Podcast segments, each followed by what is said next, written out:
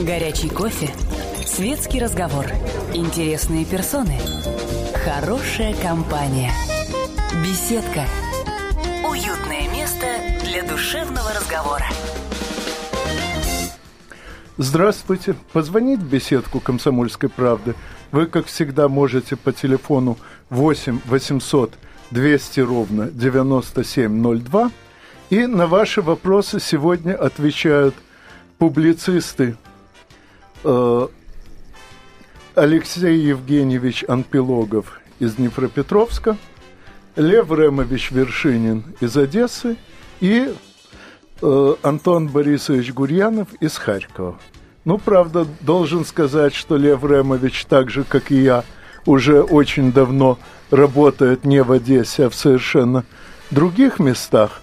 Но, естественно, за положением дел в родном городе следит очень внимательно. Так что примет активное участие в нашей беседе о бывшей Украине и будущем всея Руси. Ну, поскольку э, Украина сейчас убывает, хотя и стремительно, но пока не очень охотно, э, то, естественно, по ходу дела мы будем обсуждать и нынешний ход карательной операции Украины против Новороссии и предстоящий исход этой операции и вообще много других печальных проблем, которые делают мой оптимизм относительно перспектив всей Руси, э, мягко говоря, э, сомнительным для очень многих. Но надеюсь, что мои гости помогут мне развеять эти сомнения. Добрый день. Это Алексей Анпилогов. Я здесь хотел бы сразу сказать, что мы уже не первый раз встречаемся с Анатолием Вассерманом. А, первый раз у нас здесь присутствует Антон Гурьянов, который а, начинал в Харькове сопротивление, продолжал его, который объявил о создании Харьковской Народной Республики. И последние два месяца он провел на территории Донецкой Народной Республики. И э, этот человек э, принимал участие непосредственно в государственном строительстве э, этой новой э, республики, которая наряду с Луганской республикой сейчас представляет собой альтернативные проекты на территории Украины.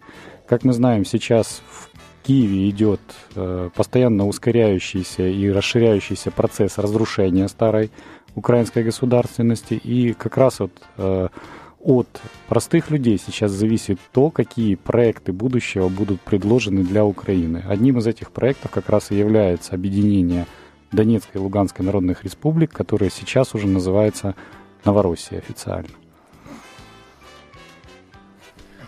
Всем здравствуйте.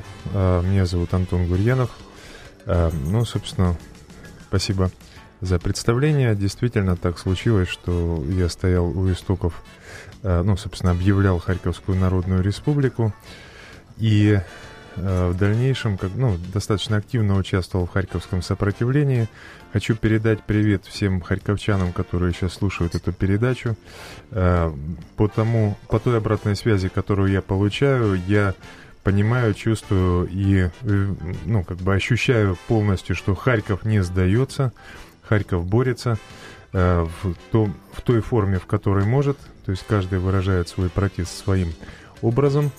И э, в этом смысле харьковчане э, постоянно делают усилия к тому, чтобы выражать свою гражданскую позицию, чтобы э, значит, хунта понимала, что э, невозможно за, задавить протест полностью, то есть э, эти, этот огонь, он э, никуда не делся, он просто ушел, да, то есть земля не умерла, она затаилась на время. И это время скоро придет.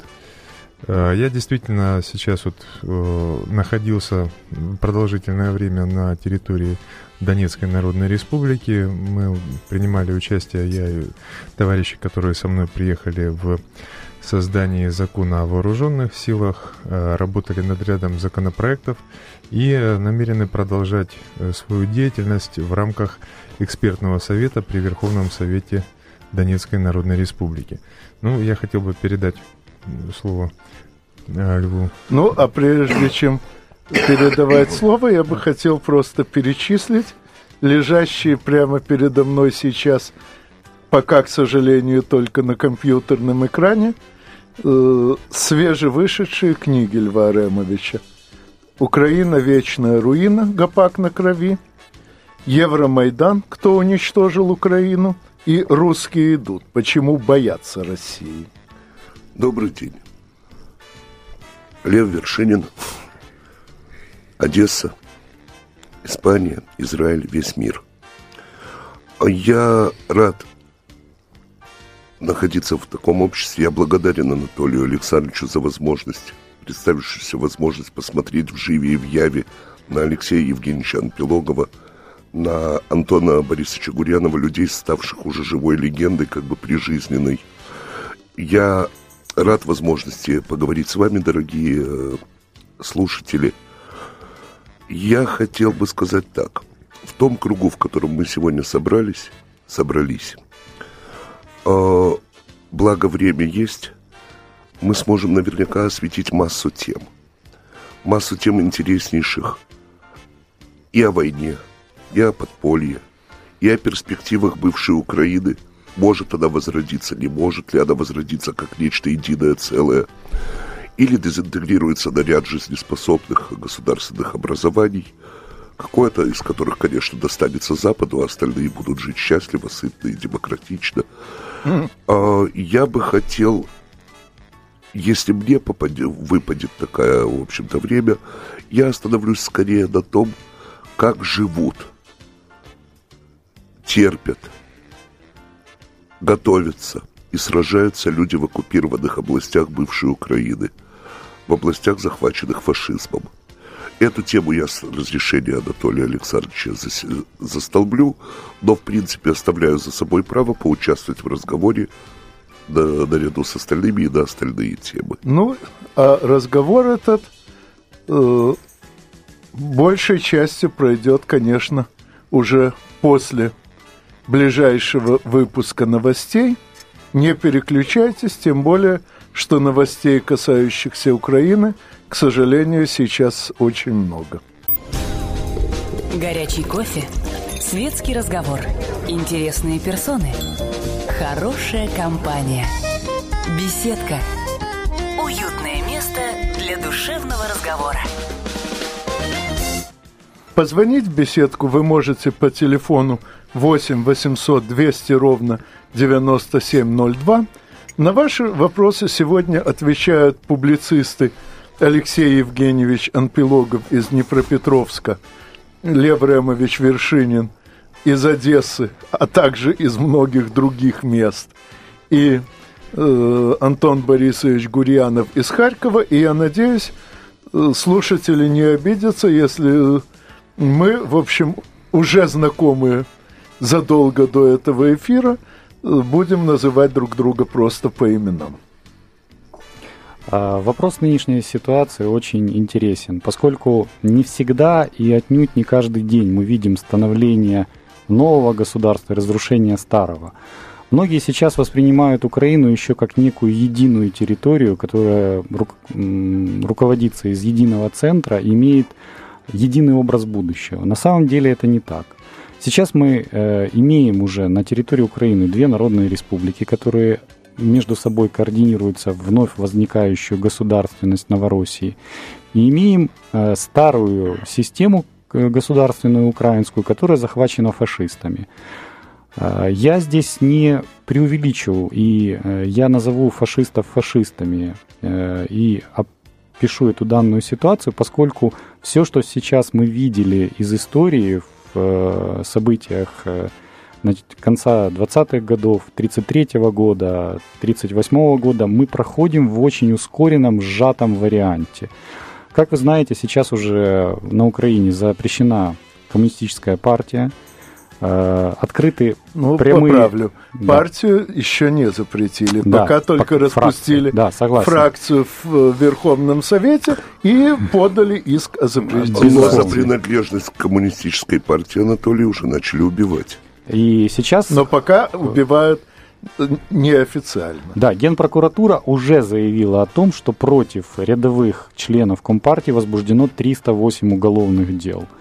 То есть, э, по факту сейчас вся легальная оппозиция левого толка уже выдавлена в подполье. То же самое сейчас происходит э, с прогрессивной социалистической партией Украины, которую возглавляет э, Наталья Витренко. Даже социалистическая партия при всей ее беззубости сейчас, скорее всего, тоже будет э, отодвинута от выборов. И вот здесь возникает интересная ситуация, что все партии, которые представляют сейчас легальный политический спектр, усядутся на вот эти вот виллы Ляшко, так называемые, то есть на абсолютно правую риторику, риторику Э, совершенно фашистскую, ультранационалистическую. И самое интересное, что они ничего не смогут предложить вот этому обрубку старой Украины в виде проекта будущего, в виде проекта развития, поскольку ничего кроме ненависти, ничего кроме, э, скажем так, обиды на Россию за некие мифические беды Украины они предложить не могут. Простите, исключительно за то, что не содержат. Ну да, в общем-то это так вот выглядит, к сожалению, как э, Э, крик э, стареющей содержанки, которую пустили по ветру, которые не хотят оплачивать ее апартаменты, куда приходил до этого ее любимый и сейчас это содержанка... Находя там время от времени других. Да, находя там времени от времени других. И сейчас вот эта содержанка говорит, э, любимый, что произошло? И ты уже не любимый, ты злой. Да, она плещет кислотой в лицо любимому. Абсолютно правильно. И, и вот держит этот вот... ножик за пазухой, да? Да, и этот ножи. вопрос сейчас, к сожалению, он э, очень сильно воздействует на мозги простых людей на территории Украины, которые, с одной стороны, видят чудовищную войну, которая... Э, это гражданская война.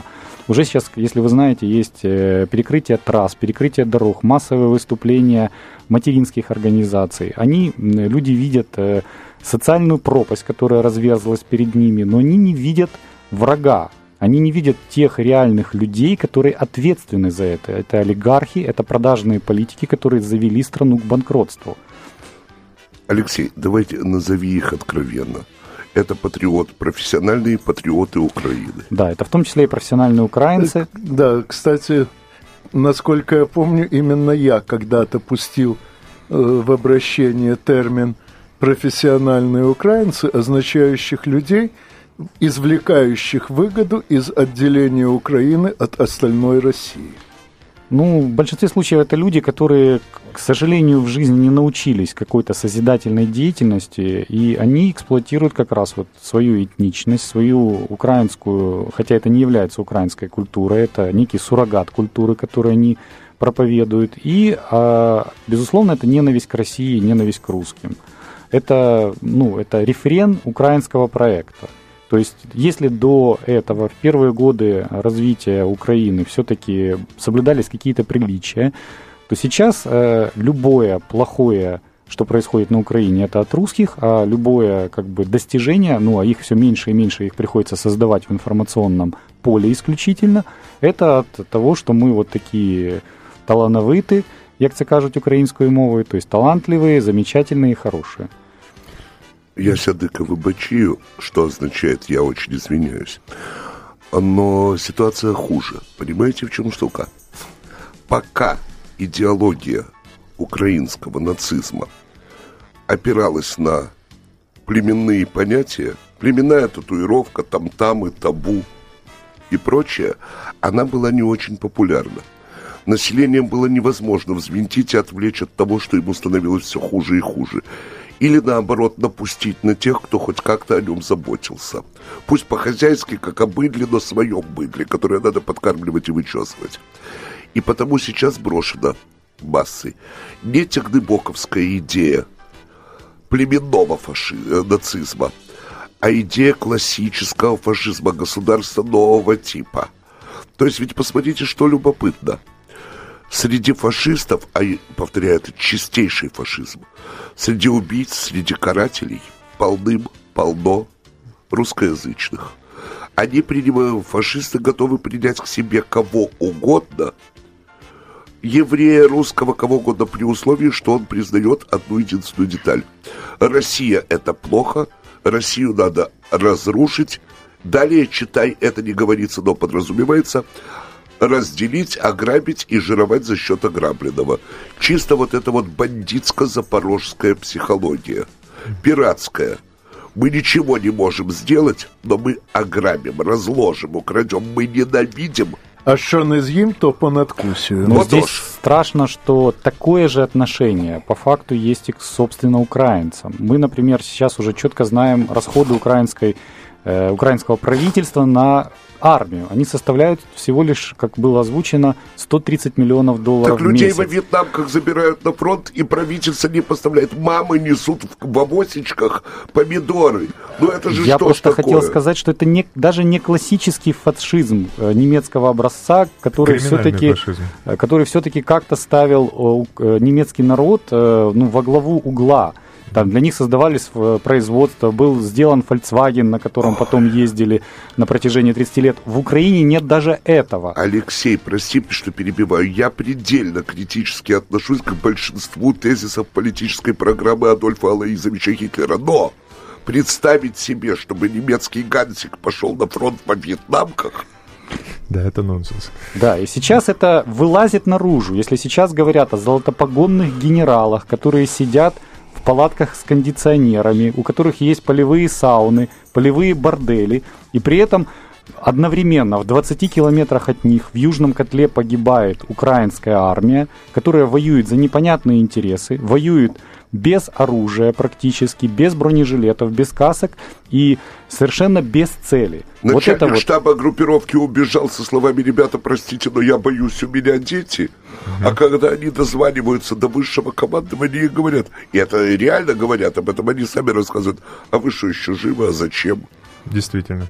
И в этом смысле все больше и больше набирает э, такого размаха э, утверждение, ну, в принципе, вот именно в правосековской среде, что вот эту как бы, войну затеяли специально, чтобы их утилизировать. То есть вот э, правый сектор гонят на восток, на Донбасс с одной простой целью, чтобы они там нашли свой конец и не мешали, значит, олигархам в Киеве делить власть. И все больше людей начинают это, на эту идею резонировать. Э, по Харькову уже идет такая так, такой э, устойчивая информация, что в наших больницах медсестры занимаются одной простой вещью. Они отвечают на смс и звонки э, телефонов солдат, которых жгут в крематориях, и э, шлют матерям смс о том, что их дети, с ними все в порядке, то есть э, от, звонить не могу, могут писать только смс, все в порядке, все хорошо, не приезжай. И такие случаи, в общем-то, не единичны, и ни в одной больнице, в общем-то, такая ситуация присутствует. Ну, это... прошу прощения, Антон, ну, давай так тогда. Уже вот э, передо мной тут лежит документ. А этот документ э, наши слушатели познакомятся с ним только после выпуска новостей, так что, пожалуйста, не переключайтесь. Горячий кофе, светский разговор, интересные персоны, хорошая компания, беседка, уютное место для душевного разговора. Позвонить в беседку вы можете по телефону 8 800 200 ровно 9702. На ваши вопросы сегодня отвечают публицисты Алексей Евгеньевич Анпилогов, Лев Ремович Вершинин и Антон Борисович Гурьянов. И сейчас, как я и обещал, предоставляю Льву Ремовичу слово для оглашения интересного документа с бывшей Украины. Но это не столько оглашение документа, потому что, простите, эти 38 страниц оглашать просто невозможно. Но ведь вот, документ, реальный документ Министерства обороны, отношения в Совет национальной безопасности и обороны Украины достался благодаря тем самоотверженным или дальновидным людям, которые, понимая, к чему все катится – снабжает информацией э, истинных патриотов будущего, будущих государств, которые будут расположены на территории нынешней бывшей Украины. И что мы видим из этого документа только на последнем его, 38-й странице? Мы видим, что идет совершенно четко после обоснования, насколько невыгодно и недопустимо с точки зрения экономического, э, экономической оплачивать все льготы и выплаты семьям погибших, мы видим четкую конкретную рекомендацию о погибших не сообщать. Пропали без вести или э, другие виды дезинформации. Ну, тут по-украински, естественно. То есть мамы украинские, сестры, дочки мои, потому что уже я как бы постарше многих из вас, вы же рано рожаете и быстро стареете. Так вот, те из вас, кто отпустил своих мужиков на фронт, обеспечивать благополучие президента Порошенко и его комарильи, и не получают звонков, только настоящих звонков, голосом, больше трех дней, можете быть уверены, 90% вероятности, что гниют ваши мужички в земле Донбасса или в моргах, ожидая очереди на утилизацию. Ну, на самом деле, все еще более печально, потому что труба морга в... Э, не морга, а э, этого крематория в городе, в городе Харькове не перестает дымить. Это значит, что процесс запущен на конвейер. То есть, по сути, э, трупы солдат, участников АТО с украинской стороны сжигают каждый день в крематории города Харькова. Да чтоб не дошли. Простите, у нас звонок. Михаил, здравствуйте. А, здравствуйте, добрый вечер. Два вопроса. Значит, первый вопрос. А, все-таки кто на Украине делит деньги таким образом кровавым? По той простой причине, что создается впечатление, что э, Донецкую область надо разбомбить до основания, чтобы потом добывать там так называемый сланцевый газ или еще что-то. Ну и все остальное. И второй вопрос. А что делают потомки тех хазар, которых усмирял Олег? Они что, не понимают, что, э, в общем-то, фашизм когда-то и на них, э, так сказать, обратит внимание? Или же они тоже какое-то принимают участие в этом процессе? Ну, я хотел бы ответить на этот вопрос, э, поскольку в силу своей предыдущей деятельности я хорошо знаю и бизнес украинский, я работал почти 15 лет э, в украинском бизнесе на очень разных должностях, с очень разными людьми.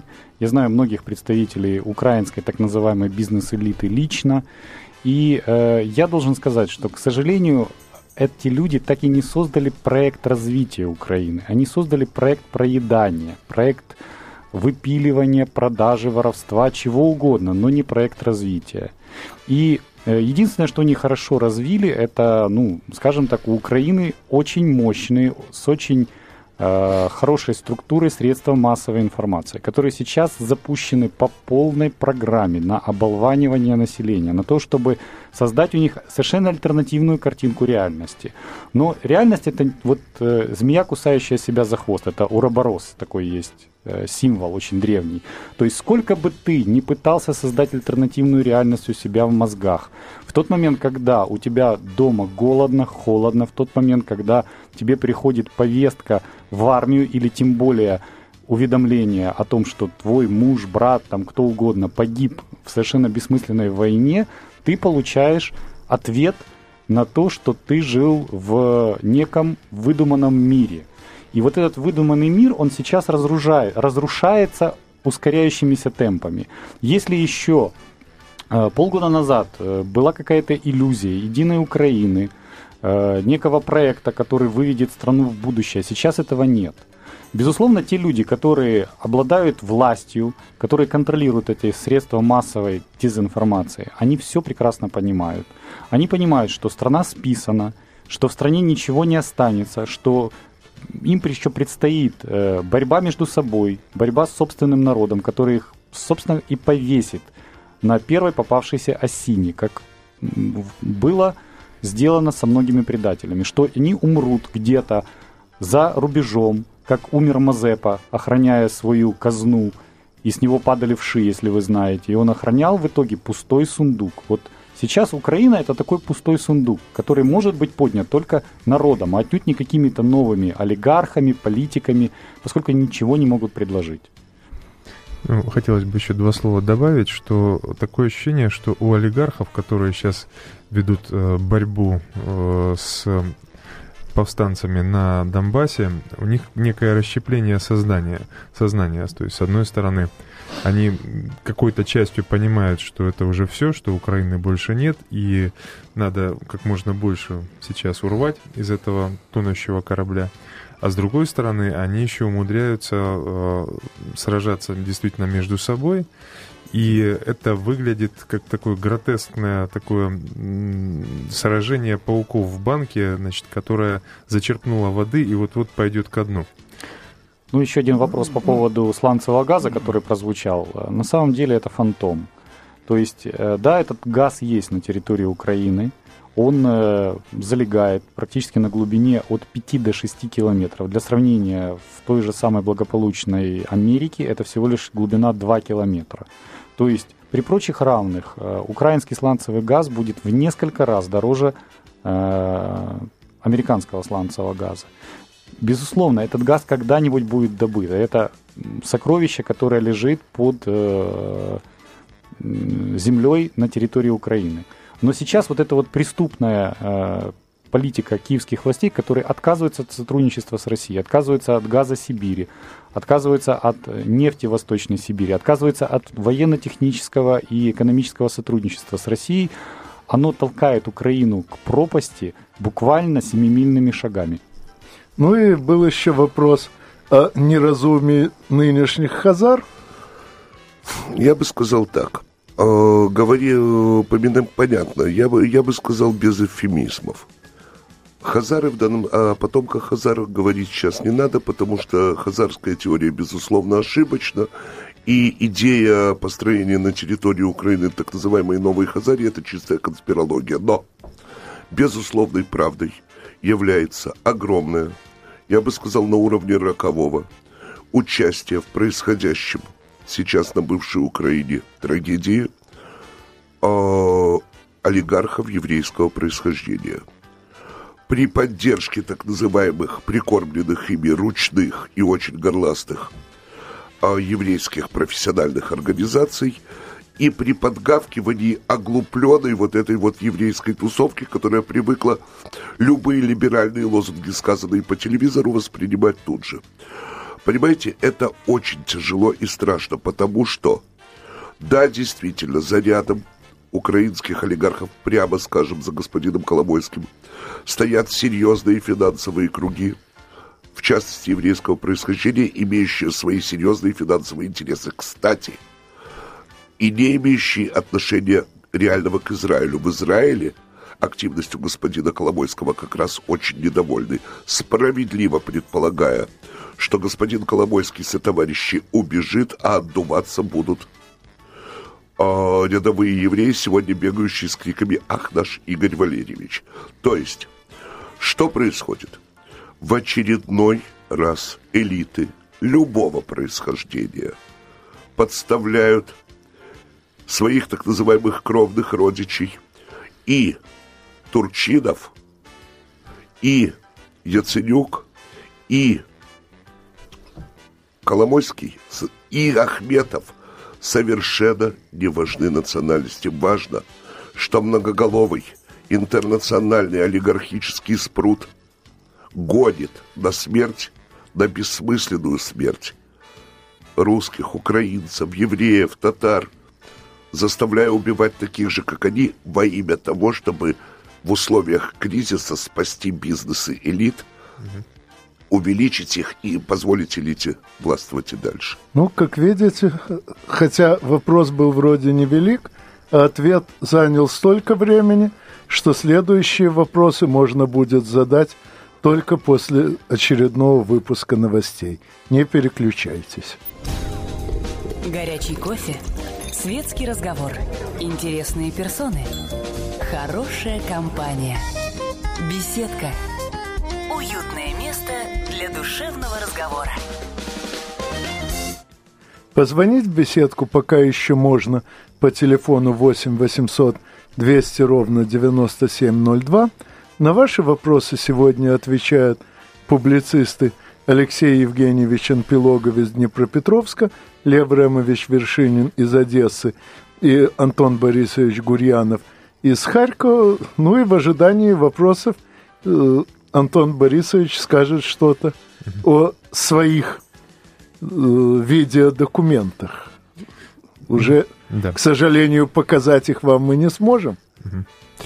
Ну, э, хотел сказать, что несмотря на то, что сейчас я э, живу и работаю в, городе Донецке, э, я буду находить, изыскивать время и на то, чтобы обращаться в видеоформате к харьковчанам, чтобы поддержать их в их сопротивлении и борьбе, в их гражданском протесте, несмотря на тот пресс, который на них э, оказывает фашистская хунта киевская.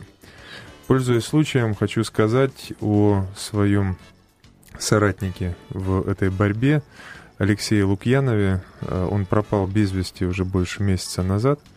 И вот буквально э, вчера поступила информация, что он находится в здании Харьковского СБУ. То есть его такие взяли э, органы безопасности фашистов Украины. И то есть он находится все-таки там. Поэтому, если харьковчане слышат э, сейчас эту информацию, примите это к сведению. И э, нужно сделать все для того, чтобы Алексей э, был все-таки как-то в рамках закона было ему что-то предъявлено, потому что до сих пор он э, находится в этих застенках, э, ну, буквально как Э, ну, по чилийскому варианту, то есть пропавший без вести человек, с которым могут делать все, что угодно. Ну, это даже не чилийский, а аргентинский, аргентинский, аргентинский да. вариант грязной войны, когда угу. законы не действуют, да. а если они действуют, то они действуют против, а многие вещи просто происходят без законов. То есть это как раз вот такое вот сейчас есть уже четкое определение либеральный фашизм. В Чили это Именно не поощрялось, кстати. Пиночет э, старался соблюдать норму законности. Угу. А в Аргентине антизакон был возведен в, в ранг ну, закона. Здесь еще вот как раз вот я хотел остановиться. Многие не понимают этого термина, говорят, ну как, вот фашисты не могут быть либералами. Фашисты это всегда тоталитарное государство, которое уничтожает все. А еще сейчас, как могут. Сейчас на самом деле средства массовой информации представляют настолько масштабные варианты для манипуляции общественным сознанием, что человека можно тайно украсть, при этом средства массовой информации будут рассказывать, что он на самом деле уехал на Таити, забрав с собой все деньги сопротивления. При этом его дом сожгли его друзья-террористы, а родственники его убились, потому что они не вынесли мук совести. И при этом все будут после этого обсуждать это в живом журнале, в Фейсбуке, будут различные версии, версия этот будет поддерживаться журналистами, и это и есть либерал-фашизм. То есть при формально как бы заведенном в обсуждение вопросе, он нивелируется, э, скажем так, переводится в фарс, в некую как бы совершенно сказочную как бы плоскость. Диктатура фальши. Да, диктатура да. фальши. При этом простые люди, они могут быть с поломанными руками, с, ног... с поломанными ногами, э, их могут пытать, их могут просто убить. Такой вот. фашизм виртуальной реальности, да. по сути. То есть вот эта виртуальная реальность, о которой я говорил, она сейчас вот как раз и является самодавлеющим фактом на Украине. Угу. Ну и по сути вот можно вспомнить э, и 1983 год, да, с этим большим братом и 1984. 84, прошу прощения. Да. Да. Э, и вот э, фильм Матрица это такой жуткий гибрид, да, то есть когда вот э, реальность подменяют э, такой вот матрицей из, ре, э, из э, псевдореальности средств массовой информации добавляют интернетом, и в результате мы имеем такой фарш в головах и укра... русскоязычных украинцев. Это вообще Причем что самое кошмар. страшное, ведь когда все закончится, когда будут освобождены все восемь областей Новороссии, когда выгонят оккупантов из Киева – и даже в несчастной Галиции народ восстанет и распилит пилами, как там водится своих поработителей, приговаривая вильно по вильно, бо хороший, бо, хороший був мистер. Да, вот тогда произойдет. Людей надо лечить. А лечить этот страшный информационный вирус можно только одним способом – переориентировать на правду. А как только люди начнут смотреть в том же режиме правду и понимать, что мы с ними сотворили, что с ними сотворила вот эта вот чудовищная власть, это где-то процентов 15 обеспечено тяжелейшее помутнение рассудка. Ну, И вот Анатолий... Ну да, отключение э, башен противометеорит, ну, противобаллистической защиты в 10% случаев приводит к шизофрении. Анатолий, прости Смотри меня. обитаемую Но как стро- я тебе приведу только один пример. И ты по- по- помнишь, мы с тобой говорили о нашей общей знакомой? Да, сожалению. этот человек чистый, честный, мудрый, умный, все при все превосходные степени, органически неприемлющий фашизм и еще какое-то количество времени назад ужасавшееся. Я просмотрел ее блог. Я, этот человек не должен был заразиться. И этот человек тоже заразился. Ну, Там нельзя жить без затычек на ушах. Лев, Лев, э, ситуация меняется. Как я говорил, что реальность бьет хвостом, э, реальность пожирает сама себя в итоге. И когда люди сталкиваются, вот у меня есть замечательные друзья в, в славном городе Ровно, или Ривно, як це кажуть українською мовою. И они мне говорят, «А, ты знаешь, Алексей, у нас будет очень трудная весна. Я говорю, ребят, что случилось? Они говорят, будет полная задница, и есть, будет одна проблема. Говорит, какая? Москалів немає. То есть нет москалей. То есть вот сейчас есть вариант э, на той же самой Галичине построить э, чистый, незамутненный национализм фашистского толка.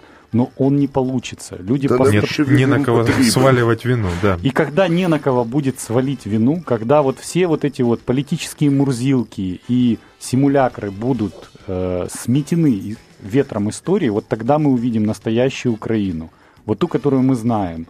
Ту, которая сражалась вместе с Россией против фашизма. Да не вместе, это и есть еди- Это, это одна Это одно страна. целое, Это один народ, одна вера. Да, мы можем э, рассказать, что есть белорусы, есть украинцы, есть, Есть русские, поморы, есть, мало- есть казаки, малороссы, есть есть, сибиряки. великороссы. Для всех, для всего остального мира мы русские. Баварец и саксонец. Абсолютно они верно. немцы. Конечно. Чиниханец, они китайцы. И разрывать это можно только в интересах Америки. Да. Безусловно. И Америка всегда использует. Они любую страну рассматривают как бизнес-план. Мы дошли, мы ее ограбили, и мы вышли. И вот мне сейчас моя задача и задача всех честных людей заставить те силы, которые сейчас разрывают Украину, максимально быстро выйти оттуда, заставить их понять, что ничего для них там не будет. Ничего прибыльного, что они там найдут смерть всех своих планов в первую очередь. Мы должны расстроить их планы, мы должны вернуть мозги людей назад в ту реальность, которая существует на самом деле. И в этом смысле э, говорить людям правду это уже немало. Вот, а когда э, вместо слов еще говорят э, другие инструменты, как, допустим, в Донбассе и в, э, в Донецке и в Луганске, то Так, ну, извините. Надеюсь, с коллегами мы еще встретимся. А с вами, как всегда, услышимся через неделю в беседке радиостанции «Комсомольская правда». Беседка. Беседка. Уютное место для душевного разговора.